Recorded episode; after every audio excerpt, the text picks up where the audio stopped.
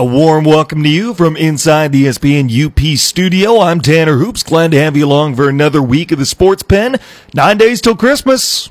Starting to get to that point in the year. I'm behind on my shopping. I don't know about the rest of you, but I've got that trying to work in at some point here. The sports world doesn't give you much of a break, and that was certainly the case this weekend. A lot to talk about today, including everything that happened in the NFL yesterday, plus looking ahead to Monday Night Football. What a weekend it was to be a Northern Michigan Wildcat. Come in and take down the top-ranked team in college hockey, plus win at the buzzer over your arch rival in the hardwood. Yeah, we're going to break all that down and more over the course of the next hour. And the last big domino fell in Major League Baseball free agency. We have a new member of the Arizona Diamondbacks. Madison Bumgarner makes his way to Phoenix to play for the divisional rival. Plus, the Heisman Trophy was announced this weekend. All that and more we're going to talk about over the course of the next hour. But let's start in the NFL. A wild slate yesterday, a slate of games that taught us a lot about what we think we thought.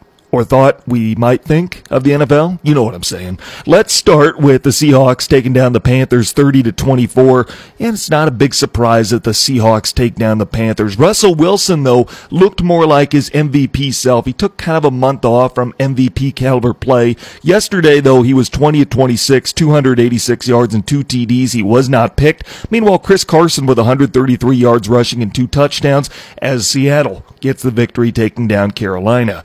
The Patriots beat the Bengals 34-13. This is coming off the heels of that quote-unquote scandal with the videographer from last week.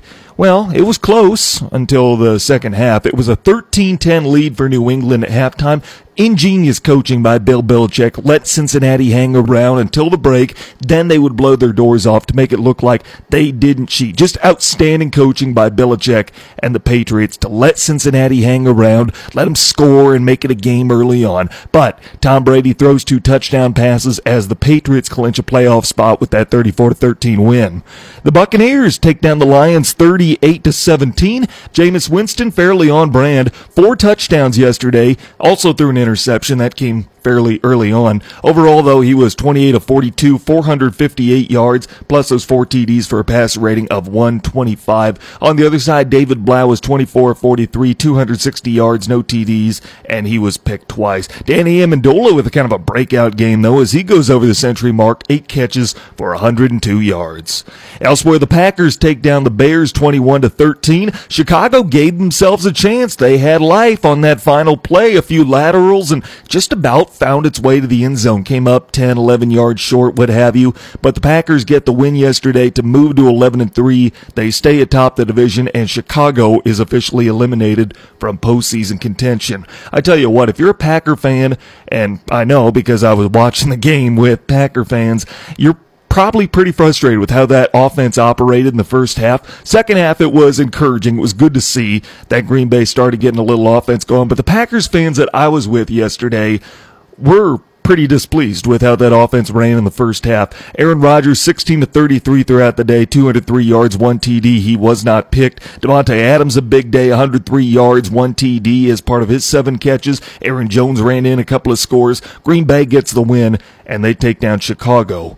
How about Kansas City making a statement in the snow, 23-3. They take down Denver. Well, we were thinking Drew Lock might be the answer for Denver. He had his first tough game of his young NFL career yesterday. 18-40, 208 yards, no TDs. He was picked once. On the other side, Pat Mahomes, 27-34, 340 yards, two TDs. He was picked once. Travis Kelce, a big day, 11 catches for 142 yards as Kansas City beats Denver by 20. How about this battle for supremacy in the AFC South? Houston winners over Tennessee 24-21. Houston's kind of like the Dallas of the AFC in the sense that they've got all the talent they need, but can they be good every week? Can they be consistent week in and week out? Yesterday they were good as they take control of the AFC South 24-21. They get the win over the Titans. Houston's now 9-5. Tennessee drops to 8-8. Deshaun Watson, 19-27, 243 yards, two TDs. He was picked twice. Carlos Hyde went over the century mark, 104 yards rushing and one TD. DeAndre Hopkins doing DeAndre Hopkins things, 119 yards on six catches. On the other side, Ryan Tannehill, 22-36, 279 yards, 2 TDs, and 1 interception. His go-to receiver yesterday, A.J. Brown, 8 catches for 114 yards, but Houston gets that win, and they take the lead in the AFC South. Elsewhere, a late scoring drive led by Carson Wentz, 75 yards after a costly fumble, helps get the Eagles past Washington 37-27. A late defensive score just to mess with some who were using money for sports entertainment purposes, should we say, down in Vegas. Carson Wentz for the day, 30 of 43, 266 yards, 3 touchdowns. He was not picked. Miles Sanders kind of did it all yesterday, 19 carries for 122 yards and 1 TD. He also had 6 catches for 50 yards, including a touchdown, as Philadelphia keeps their divisional title hopes alive. The Cardinals winners over the Browns yesterday, 38-24. Kenyon Drake ran for 4 touchdowns, and the Cardinals snap a 6-game losing streak as they all but eliminate Cleveland, who drops to 6-8. Cardinals get back on the right track with their 4th win of the year. The New York Giants 36-20 winners over Miami. Eli Manning threw for 2 touchdowns, and Saquon Barkley looks more like his old self. Manning for the day, 20 of 28, 283 yards and 2 TDs. He was picked 3 times, however, passer rating at 88. Saquon Barkley, 24 carries for 112 yards, 2 tutties, as the Giants pull away in the second half, and they appear to send Eli Manning out on a high note in what could be his final game at MetLife Stadium in a Giants uniform. Jacksonville rallies from a 16-3 deficit, and they spoil the Raiders' final game in Oakland. 20-16 is the final score. Gardner Minshew led a pair of scoring drives in the fourth quarter, one with under a minute to play, as he finishes the game 17-29, 201 yards, 2 TDs. He was not picked, passer rating of 103. On the other side, Derek Carr wasn't too bad, 22 of 36, 267 yards and 1 TD. His passer rating at 93. That didn't stop the black hole, as they call it, the Oakland fan base, when the Raiders went over to bid them farewell, their final game playing in front of them. Then Derek Carr was booed and had nachos thrown at him. They're known for being a rowdy fan base, and the black hole will see their team squander a 13-point lead and give up a touchdown in the final minute to lose in the final game at that stadium. Elsewhere, Minnesota winners over the Chargers yesterday, 39-10. The Chargers turned the ball over 7 times in a game where they absolutely had to be perfect just to keep pace with other teams in the playoff race. They had an outside chance of getting in, and they really don't have much of a shot anymore at 5-9. The narrative was that they were snake bit, that they had all 8 losses come by 8 points or less. Well, yesterday, a 29-point loss at the hands of Minnesota. Kirk Cousins, 19-25, 207 yards, 1 TD. He was picked once. Vikings had a multitude of players that were running the football yesterday. 9 different players had at least 1 rushing attempt for the Vikings. They were pretty balanced in that sense. They had 7 different players catch a pass, led by Stephon Diggs, 4 catches for 76 yards, as Minnesota keeps pace with Green Bay, setting up that matchup on Monday Night Football a week from tonight. But the Cowboys, they knocked that monkey off their back by winning against a team with a winning record for the first time this season, and they do it decisively, 44-21. The Cowboys get their first win against a +500 team. Dak Prescott, 15 of 23, 212 yards and 2 tutties. They had 2 guys rush for over 100 yards. Ezekiel Elliott did his thing, 117 yards. Tony Pollard, 131. Between the two, 3 tutties for the day, as they run wild over the Rams, who just continue to look like a shell themselves. You had the Falcons take down the 49ers with a last-second TD, 29-22. Dan Quinn is one of those guys that's probably going to be fired at the end of the season. But, man, he's got some impressive wins that he probably shouldn't so far this year. He beat the 49ers yesterday. He beat the Saints earlier this year. And they do so when Julio Jones grabs a 5-yard touchdown pass with 2 seconds left. That proves to be the winner. Matt Ryan, 25 of 39, 210 yards and 2 TDs. Jones, 13 catches for 134 yards and 2 tutties to help Atlanta get a crucial win. Meanwhile, it's a very crucial loss for the Niners. Jimmy Garoppolo, 22 of 34, 200 yards. Even 1 TD, was not picked. George Kittle, 13 catches for 134 yards. It was Kittle's first double-digit reception game of the season. I couldn't believe that, but I'm thankful that they're using him as more than just a blocker lately. That cost me in fantasy when they had those couple of weeks when all he was doing was blocking.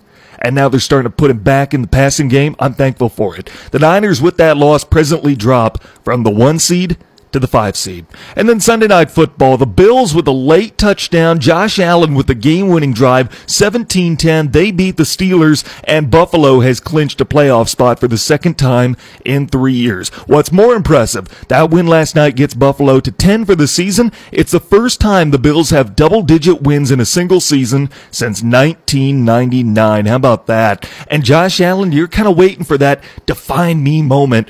Well, that might have been that defining victory for Buffalo. We knew what their record was. We knew they had a good defense. We're kind of waiting, will this offense prove something? Last night they did. Josh Allen stepped up, led the game-winning drive downfield. I've been impressed with him this season. I didn't think a lot of him coming into the draft a couple of years ago. I didn't think a lot of him as a rookie last year, but I got to admit, for the most part, he's looked like a pretty good NFL quarterback, and he's starting to get that offense to come together at the right time as they take down Pittsburgh, and a pretty good defense allows that score late. So that's a look at the NFL from yesterday. Coming up this evening, we'll put the finishing touches on Week 15 with a Monday Night Football matchup. The Saints are at home. They welcome Indianapolis. Let's update our pick'em standings before we hit the break. Jake Durant and I went into this week tied. We're still tied. We are both 48-26, tied atop the standings. I had Baltimore, Houston, Minnesota, and Pittsburgh.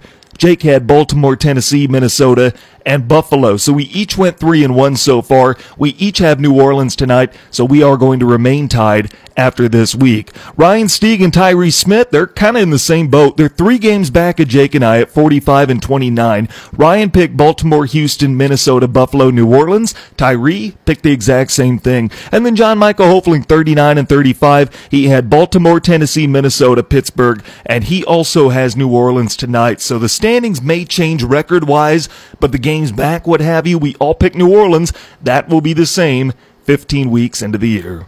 Let's take a time out. When we come back, what a weekend for Northern Michigan athletics. We'll break it down next on ESPN UP. Check out the UP's live and local sports talk show, The Sports Pen. Weekday afternoons at 4 on ESPN UP and on the ESPN UP app. Welcome back to The Sports Pen on ESPN UP. Tanner Hoops with you. Glad to have you along. A big weekend for Northern Michigan athletics. It was capped yesterday with a buzzer-beating win on the men's basketball floor, 64-61 over arch rival Michigan Tech. And with that, we're delighted to be joined in the ESPN UP phone line by men's basketball head coach, Matt Magarity. Coach, congrats to you and your squad on the win yesterday. Always good to beat Tech. Your first experience in the rivalry. What a win for you and your program. Thank you. Yeah, it was a lot of fun. I'd heard a lot about the game, but you can't really simulate kind of what it feels like until you're actually in that environment, and kind of had a little bit of everything in it. The highs of the early part of it, and then kind of their comeback, and had some maybe doubts creep in the second half a little bit, and then just to finish it, obviously, on a buzzer beater. I don't think you can ask for a whole lot more. Well, you guys got out to a 17-4 lead to start things off. You're up 31-19 at half. What contributed to your hot start? I think a little bit of it is probably just how poorly we played the previous weekend.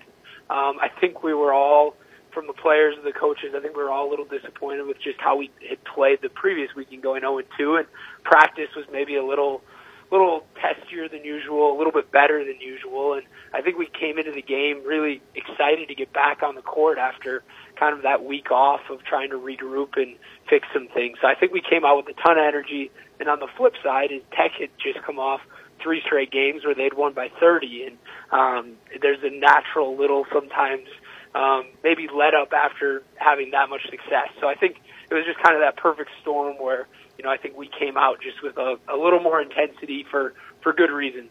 Well, Coach, looking at the box score, you had a hefty edge as far as rebounding and bench points. You got 23 of your 64 points off the bench. Tell me about those guys and their effort.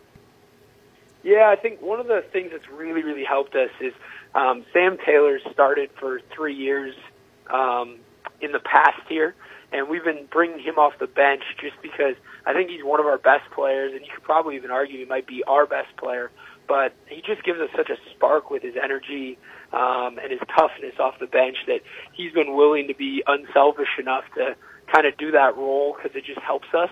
I think it starts with that. When a senior is one of your better players is willing to come off the bench, I think that sets the tone. And then we're really getting deeper. I think at the start of the year, there were a few games where it really was 5-6 guys that we wanted to play, and we were only playing other guys because of foul troubles and things like that. And as these younger kids have just kept growing and progressing, we're at the point now where there's 12, 13 guys that I feel really comfortable playing. And it's obviously hard in a basketball game to play more than 8 or 9, but it's a great problem to have where our practices right now are so competitive, because I think we go about 12, 13 deep of capable basketball players, which has been a lot of fun. Well, Coach, you led for all but about 2.5 minutes yesterday. Tech came back and they took their first lead with 8:07 to play. What about your guys' mental toughness to be able to bear down and keep trading baskets with them and eventually put yourself in a position to win? Yeah, I think that was the part of it that I was most proud of looking back after the game, was not only did we win, but we won in such a tough and gritty way on the road.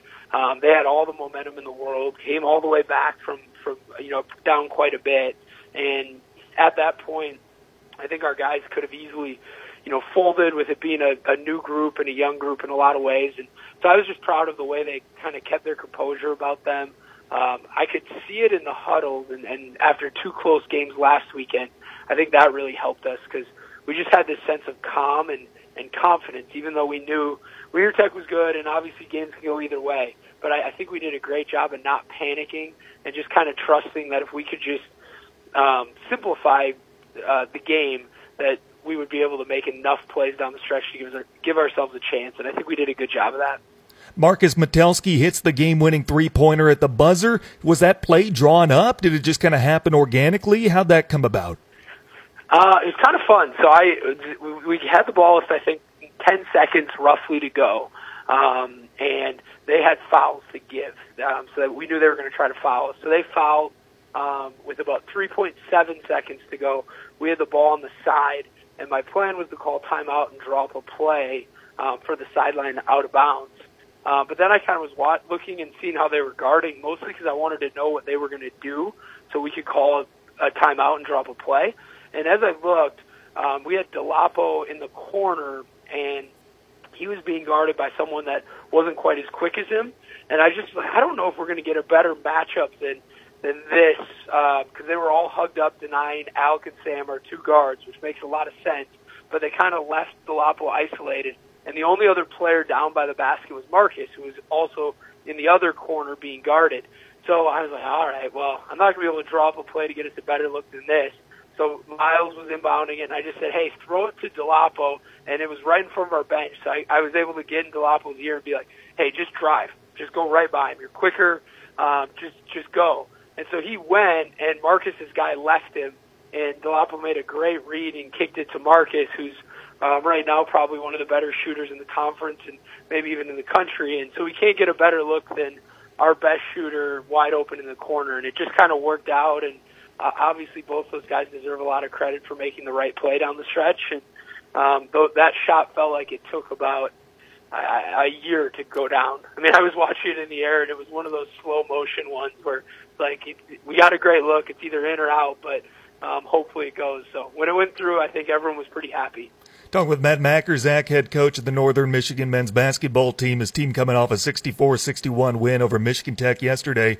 Coach, your first experience with the Northern Tech rivalry, do you have a new appreciation for it? For sure. I mean, it was a lot of fun. I mean, I in a lot of ways, everyone talks about kind of what a tough environment Tech is to play in. I've heard that a lot, and I can see why after coaching a game there. But at the same time, it's kind of what you want. I mean, I think when you get into college athletics as a player or a coach, you want that competitive nature. You want that, the band's, yelling stuff out at you. I think that's kind of what I picture college basketball being. And so I really enjoyed it. Enjoyed the warm up. You kind of got the tingle feeling, where you're like, oh, this is special. This is a big deal.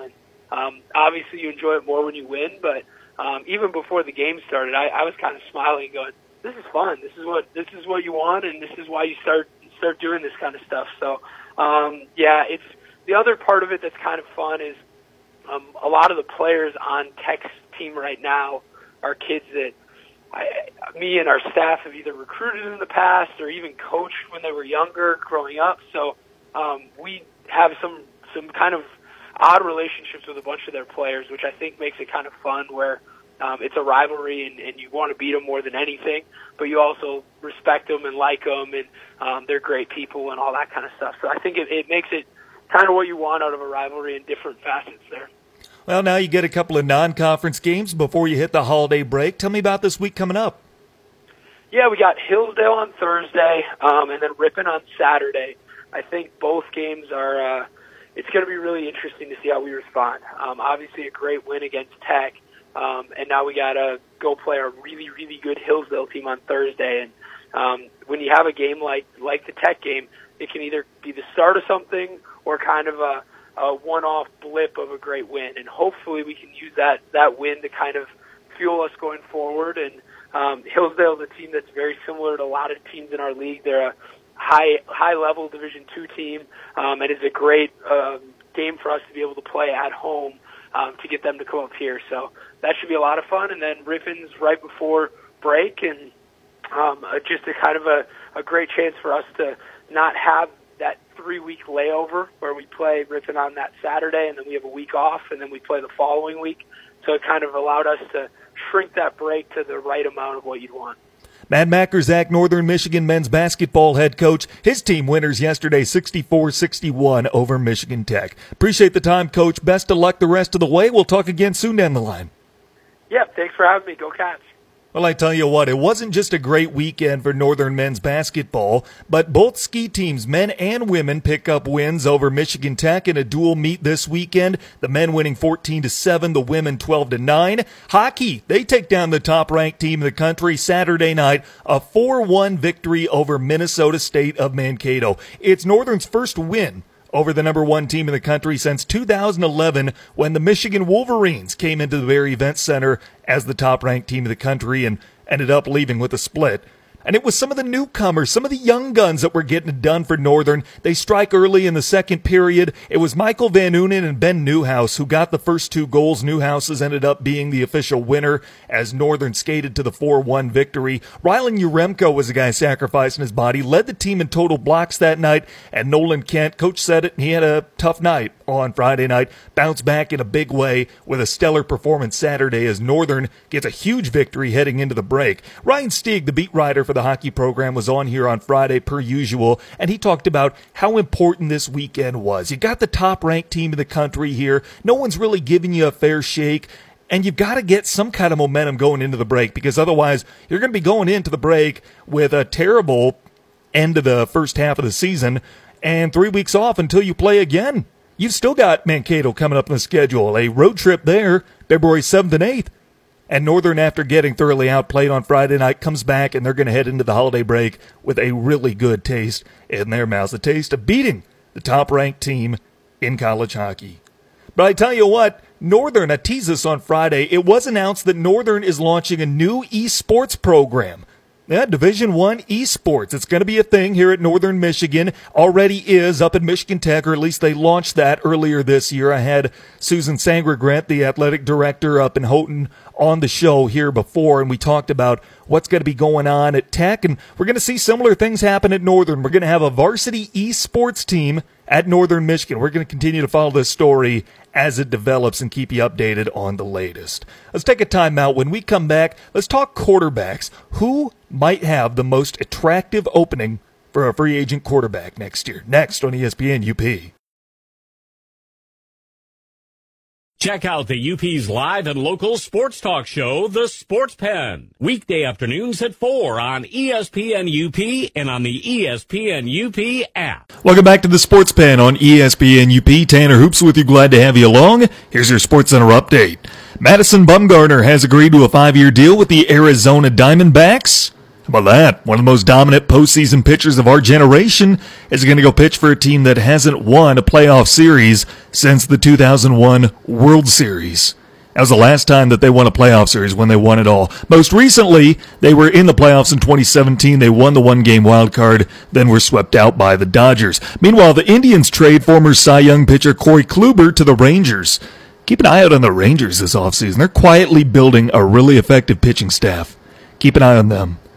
The AP All-America football teams were released today. Our area is represented by a pair of first-teamers, Wisconsin running back Jonathan Taylor and offensive lineman Tyler Biotish. And finally, as of today, it is a felony in the state of Michigan to steal package from people's doorsteps. Legislation against porch piracy was first brought to Governor Whitmer's desk in early September. The law, which goes into effect today, could cost an offender up to 1 year in jail and up to 5 years in jail for every subsequent offense.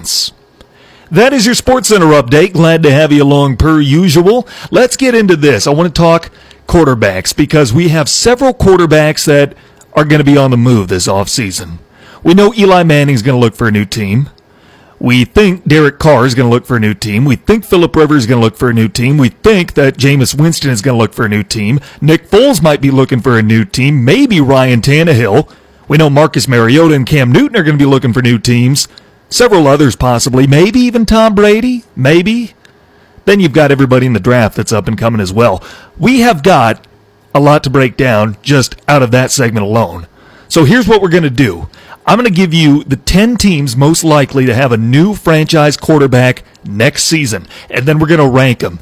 We're going to determine which would be the best landing spot for a quarterback. What would be the best situation a quarterback could enter? Which team would give him the best chance of succeeding? We're going to go category by category: head coach and how they benefit a quarterback, offensive line, receivers, and rushing attack. We're going to rank every team that's likely to have a new quarterback next year by those position groups and see which will give a quarterback the best shot at winning right away. First of all, here are the 10 teams that we're going to rank. I believe these are the 10 teams most likely to have a new quarterback next year. The Tampa Bay Buccaneers, Jameis Winston. I mean, he can consistently give you 350 yards a game and 4 touchdowns, but he's also going to turn the ball over way too much. It's such a weird situation with Jameis because he can be effective. I mean, he can put up numbers with the best of them, but it's such a reckless style of football. Bruce Arians, a guy who always has a comment on what's going on in the locker room. He always will give his opinion to the media. When asked, is Jameis your quarterback going into next year, said no comment. The guy who always has a comment had no comment on this subject. So as of now, the Buccaneer job is up in the air. They very well could have a new quarterback next year. I mean, yeah, Jameis puts up the numbers, but man, he's turned the ball over 28 times in 14 games. That's 2 turnovers a game, 24 picks, and 4 lost fumbles. He's got 24 interceptions. The next highest is Philip Rivers at 18. I don't know if Jameis will be the Buccaneer quarterback going forward. That's why they're on this list. I'm also including the Raiders and the Chargers. Both have aging quarterbacks that have not had good seasons this year. Philip Rivers even said he doesn't know if he's going to be a Charger next season. So those two are going to be on the list. The Bengals are looking to move on from Andy Dalton. They have the number 1 overall pick in the upcoming draft. They'll probably spend it on a quarterback, and it'll probably be Joe Burrow. The Jacksonville Jaguars, I feel like they've got a guy they can go long-term with in Gardner Minshew, yet they remain skeptical.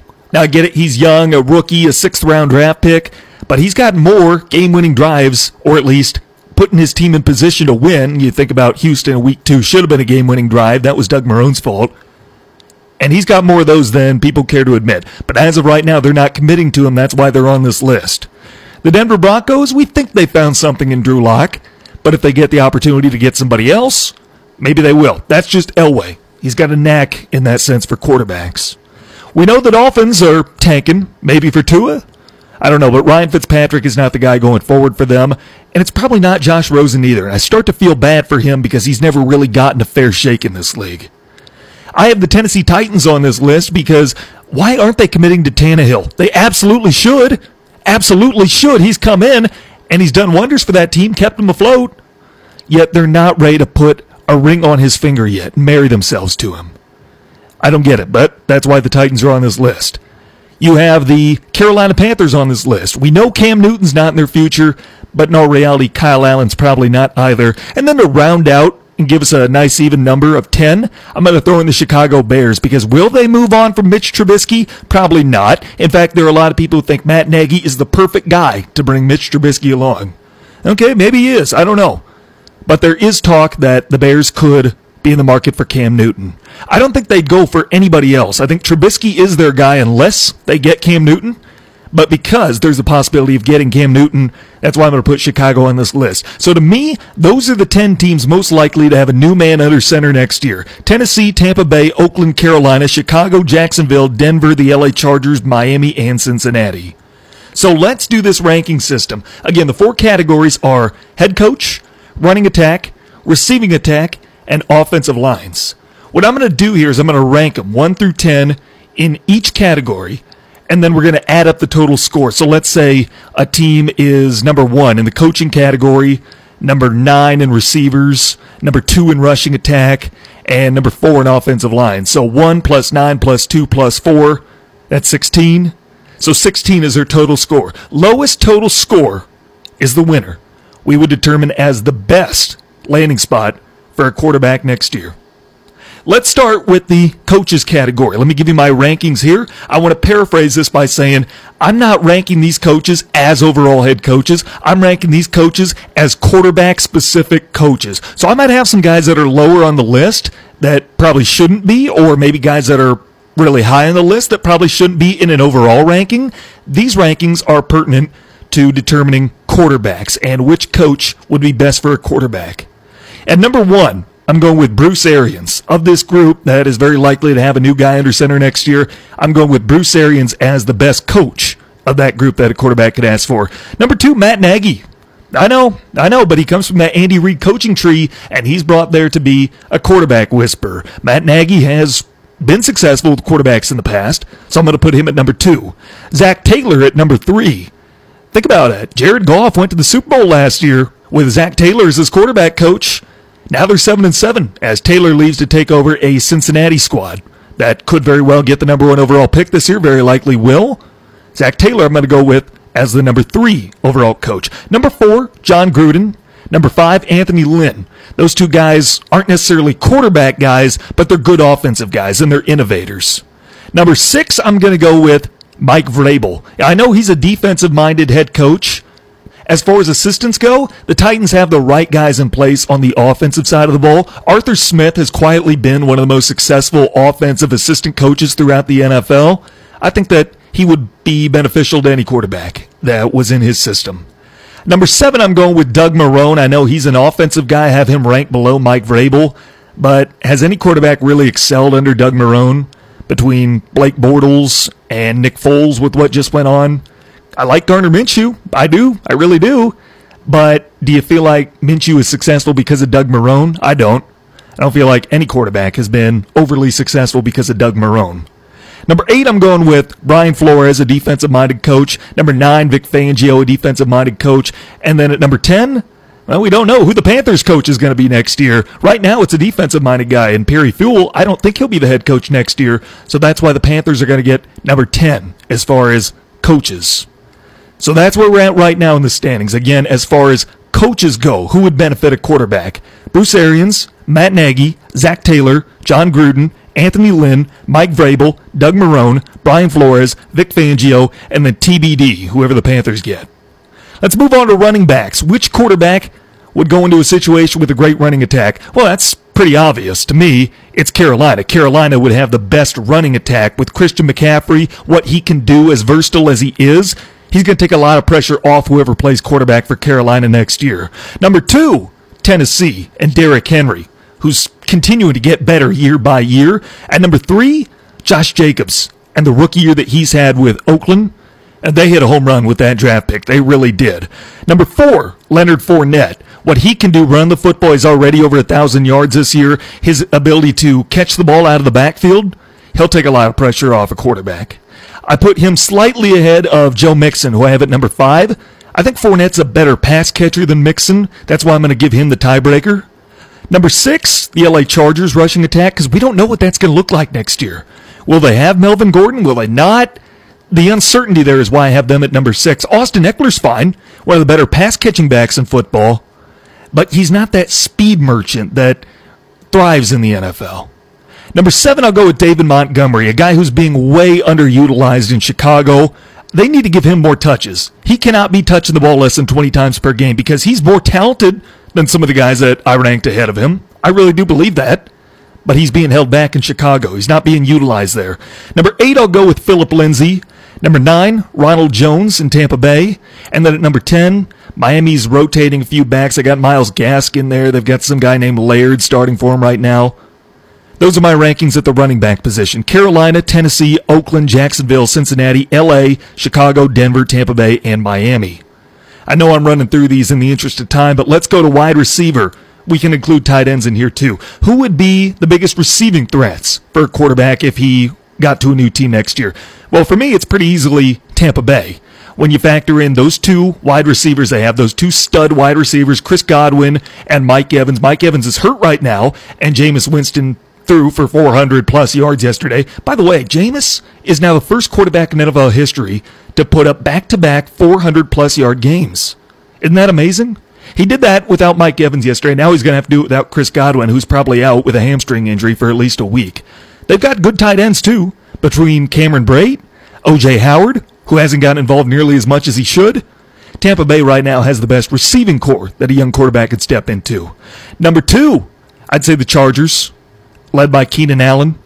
Chargers would probably have my vote. Number 3, let's go with Jacksonville. DJ Chark, D.D. Westbrook, and then they've got a good group of tight ends that they spread the wealth between. They've got Chris Conley, they've got O'Shaughnessy, they've got a lot of young guys at the tight end position that they spread the wealth between, and they've got options in that sense. They can go with 3 tight ends at any point on the field. Number 4, we'll go with Carolina. Debo Samuel's emerged this year. DJ Moore's emerged this year. You've got Jarius Wright, you've got Greg Olsen sometimes, and then, of course, you can factor in McCaffrey to the passing game. At number 5, we'll go with Oakland. Their best receiver is their tight end in Darren Waller. They've got a few guys that can step up between the Renfros of the world. Number 6, we'll go with Cincinnati, led by Taj Boyd. Tyler Eifert, when he's healthy, is an effective tight end. Number 7, let's go with Tennessee. Number 8, Denver. Number 9, Chicago. They don't have a lot there outside of Allen Robinson. Other than last week, when they ruled the Dallas Cowboys with J.P. Holtz, they really haven't had a tight end passing attack this year. And then at number 10, we'll go with the Miami Dolphins. Between Parker and Gesicki, I mean, they're okay, but they haven't been overly effective this year.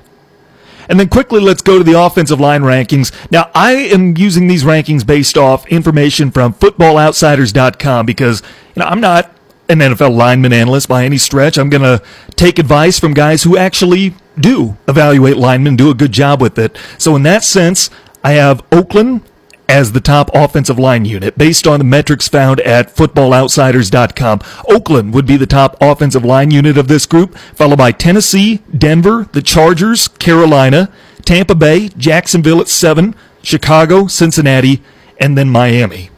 So real quick here, because we're coming up against the break, let me give you the totals. Let me add all these up.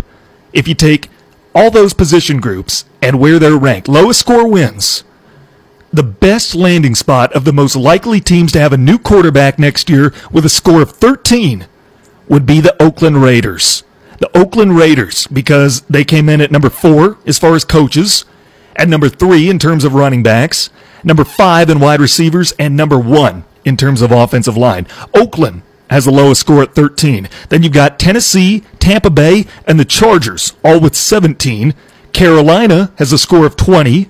Jacksonville at 21. Cincinnati at 23. Chicago at 26. Denver at 28. And then Miami at 38. Miami ranking last place in terms of running attack, offensive line, and wide receiver group. Plus 8th out of 10 in terms of head coach is beneficial to a quarterback. So that's my list in terms of teams that are likely going to have a new quarterback next year, which would be the best spot for a quarterback to come in and immediately be successful. Well, the rankings say Oakland, the Oakland Raiders, if Derek Carr does not return next year. Again, all that can change in the draft. Teams bolster themselves at certain positions, free agency, what have you. Coaches still may get fired. A lot can change. But right now, if you're stepping into any situation and want to be successful immediately, Oakland is probably your best bet. Let's take a timeout. When we come back, speaking of quarterbacks, we're going to continue on with quarterbacks, but at the college level, what if we've been going about recruiting quarterbacks all wrong? Next on ESPN UP. Check out the UP's live and local sports talk show, The Sports Pen, weekday afternoons at 4 on ESPN UP and on the ESPN UP app. If you missed any of today's show, get caught up with the Sports Pen podcast on demand. Get our free mobile app from the Apple iStore or Google Play, or look up ESPNUP.com and check out the on-demand there. Tanner Hoops with you. Glad to have you along as we wind down this Monday afternoon. Hey, don't forget tonight, Westwood Patriot girls basketball right here on ESPN UP. We have the boys game at Ishpeming Friday. We're going to start the new week with the girls matchup in the arch rivalry. By the way, Westwood's Madeline Koski 9 points away from hitting the 1,000 mark in her career. What a great career that she's had. A chance to do it tonight, and you can hear it right here on ESPN UP. It's my hope that you join us pregame right around 7 with tip-off set for 7:15. Again, all depending how JV goes. JV's gone a little long in the first couple of games that we've had here this year. But let's get to this here. I got a couple of things I want to bring up to you before we call it a day here in the Sports Pen. And let's start with a little college football quarterback talk. This weekend, the Heisman Trophy was awarded to LSU quarterback Joe Burrow. Joe Burrow could not start for Ohio State at quarterback. So he transfers to LSU and then beats Georgia, whose backup quarterback is now at Ohio State. Really, their third-string quarterback, Justin Fields, is at Ohio State because you remember Jacob Fromm and Jacob Eason were the two guys ahead of Justin Fields. Now, Fields is at Ohio State, starting where Joe Burrow couldn't. Burrow just beat out Fields for the Heisman, and all the while, Alabama is at home because they benched their quarterback, who would go on to be a Heisman finalist, and just took Oklahoma to the college football playoff. Did you get all that? Think about that. Joe Burrow, who just won the Heisman Trophy, couldn't start at Ohio State. So he goes to LSU, who throttles Georgia a couple of weeks ago. Georgia's backup quarterback is starting at Ohio State, where Joe Burrow couldn't.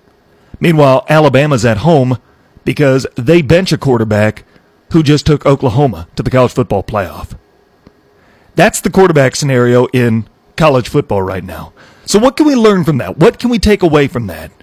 You hear all the talk about 4 or 5-star recruits. Your school just landed a 5-star quarterback from California. Your school's got a 4-star dual-threat quarterback from Florida.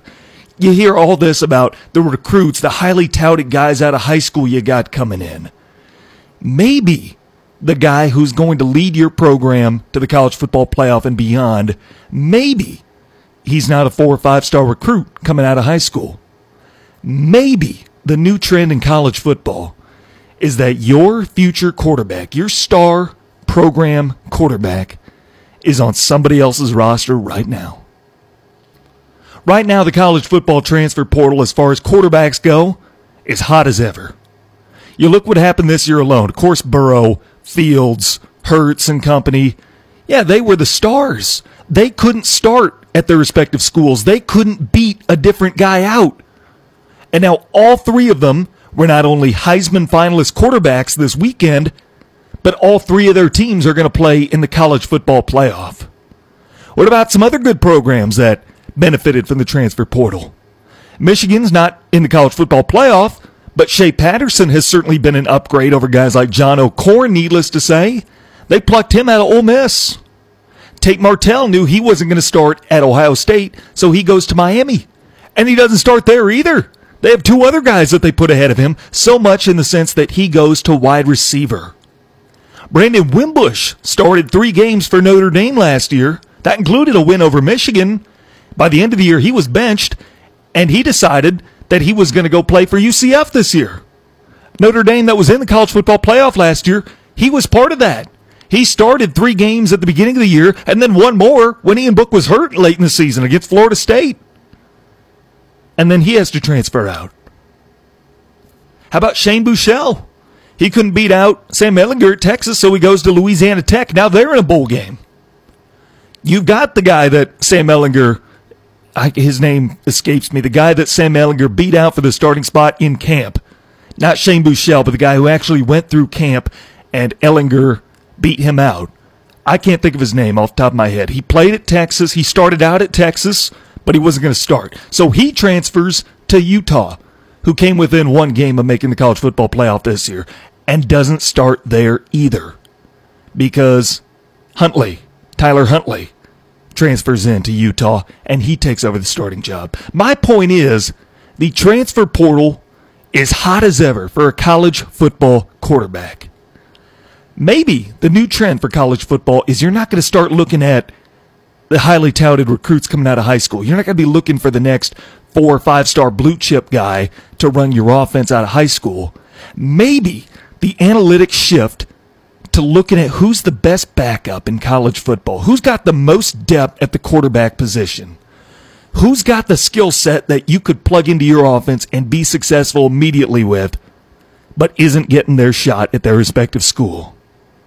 Maybe that's the way that college football is trending now. You see, prior to Saturday night when Joe Burrow won the Heisman, we only had one quarterback since World War II that had transferred from another Division I school and won the Heisman Trophy. Think about that. I'm not talking about JUCO guys. I'm not talking about moving up from a D2, D3. I'm saying one major college football program to another and winning the Heisman Trophy. He couldn't start at one school of equal value, but he could go somewhere else and win the Heisman Trophy. We've only had one of those guys prior to this year since World War II. You know who that was? It was Cam Newton back in 2010. Cam Newton was the only one who transferred D1 to D1 and won the Heisman Trophy since World War II. That was in 1945 when Doc Blanchard won the Heisman Trophy. And you think about the way that he transferred, started at South Carolina, then he went to the war, and then finished his career at Army, where he won the Heisman. So he had a little bit different reason for entering the transfer portal. World War II was his reason. Cam Newton, Joe Burrow, didn't take that path necessarily. But that appears to be the way that college football is trending. Your next star quarterback may not be coming out of high school. He may not be getting ready for his high school graduation. He might already be at the college ranks. I'm not talking about JUCO. I'm not talking about bringing up a D2 or D3 guy. I'm saying the analytics are going to start to shift toward the transfer portal. Coaches are no longer going to be recruiting in the traditional sense, guys coming out of high school, but the new trend will be looking for the next guy that's on somebody else's roster. That's going to be the trend to keep an eye on here as college football develops here in the near future. What I want to end the day with, though, is talking about the New England Patriots and the potential Spygate 2 scandal. Now, I was kind of poking fun at it in our opening segment. The Patriots blew out the Bengals yesterday, but it was a 3-point game at halftime. I jokingly said, it was a joke, by the way, that Belichick let the Bengals score early on to keep them close to prove that they weren't cheating by filming the Bengals last week, December 8th.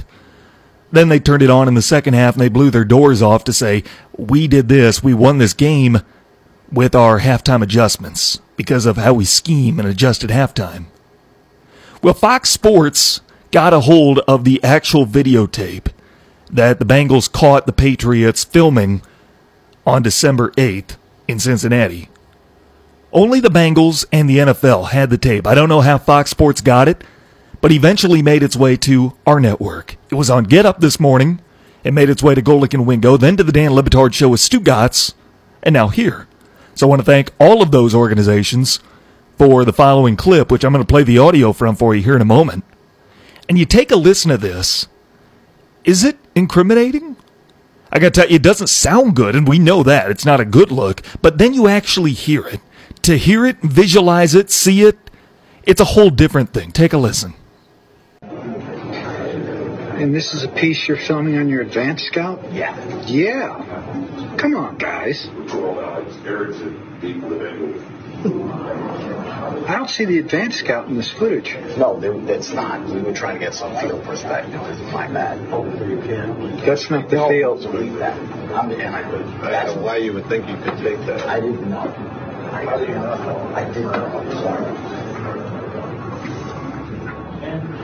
But I can delete this right here for you.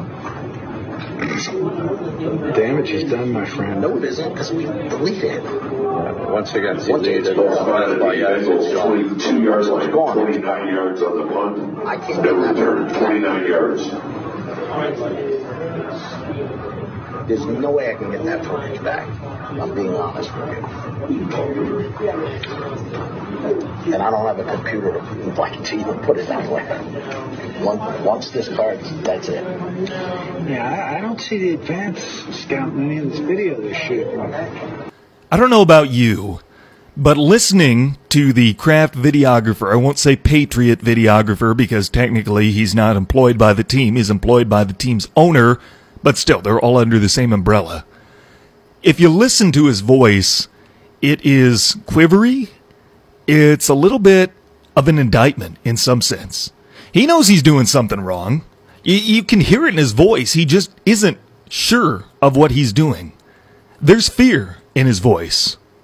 And you hear the Bengals security guard say multiple times, if this is a video on your advanced scout, this Do Your Job series, why isn't the advanced scout in this footage? The Bengals were taping everything that this video crew was taping, and they got about 8 minutes worth of the Bengals sidelines, filming their substitutions, coaches relaying in signals. I get it, Kay. I majored in digital media in college. I get that B-roll is a big part of what you got to do as a film crew. I went into radio, but I've got experience doing TV work. I still do a little bit of video work here with ESPN UP, and I get B-roll. I really do. But 8 minutes worth of it on the sideline? Here's the thing. If the Patriot video crew really did err, it was a total honest-to-goodness mistake. It was completely unintentional. And this crew, despite being led by someone who's worked there 18 years, really did make a rookie mistake.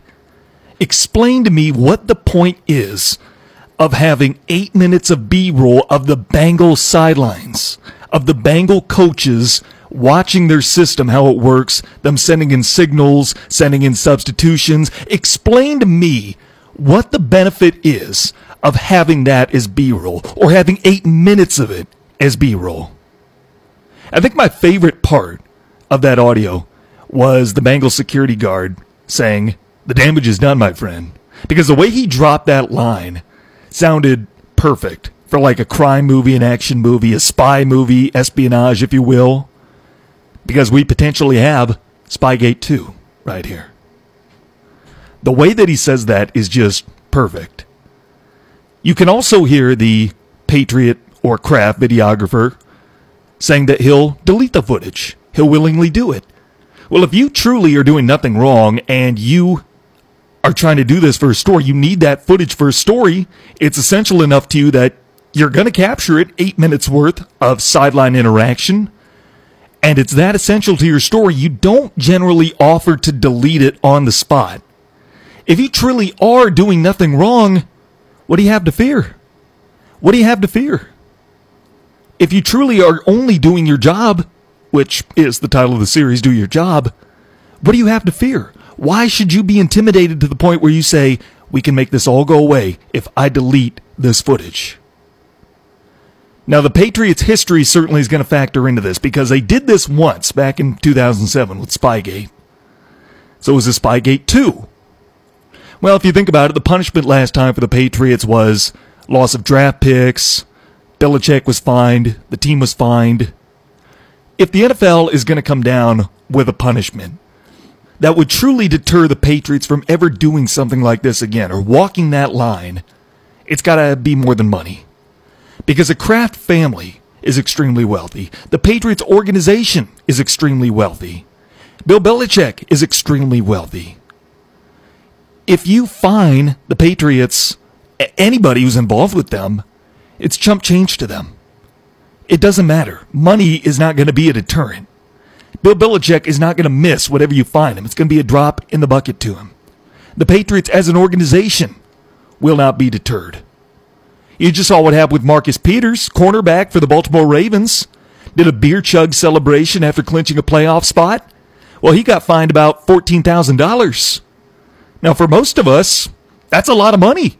For some people, probably for about the average American, that could be half a year's salary. For Marcus Peters, that's a drop in the bucket. Coupled with the fact that Bud Light said yesterday, did you hear about this? I love this. Bud Light says they are going to match what Marcus Peters was fined and donate it to a charity of his choosing. I love that. I thought that was great. Toast a Bud Light for that. But I tell you what, money is not a deterrent. Not when you're making what those guys do. If you really want to discourage this kind of behavior from happening in the future, from ever having a potential Spygate 3, you got to hit them with draft picks. You got to hit them with what could actually affect their path to the Super Bowl. Whether that be suspensions, loss of draft picks, that's what the Patriots care about. That will be a real deterrent. I'd be disappointed if the NFL does find probable cause saying that the Patriots did, in fact, spy on the Bengals. This is, in fact, Spygate 2. And I'm not saying we need to rush to judgment because the NFL will do its thorough investigation, do its due diligence. I just know from what I heard and saw in that tape, because I did watch it off air, that that's pretty incriminating. To me, that looks incriminating. Are the Patriots guilty? I'm not saying that. But if they are, finding them financially is not enough, will not be enough. The NFL needs to hit the Patriots where it hurts, and that is not in their wallet. With that, we are out of time. I tell you what, the hour just flies by fast. I appreciate you tuning in. Hope you enjoyed the show as much as I enjoyed bringing it to you. I'm back on tomorrow, same time and place, 4 Eastern, 3 Central. It's my hope you join me. It'll be Wildcat Tuesdays here in ESPN UP. We'll have some Northern Michigan audio, plus we'll break down tonight's Monday Night Football contest when the Saints welcome the Colts. All that and more coming up tomorrow. It's my hope you join me here in a couple of hours for Westwood Patriot girls basketball here in ESPN UP. Signing off from ESPN UP WZ, I'm Ishpeming Marquette Studios. I'm Tanner Hoops. Have a great rest of your Monday.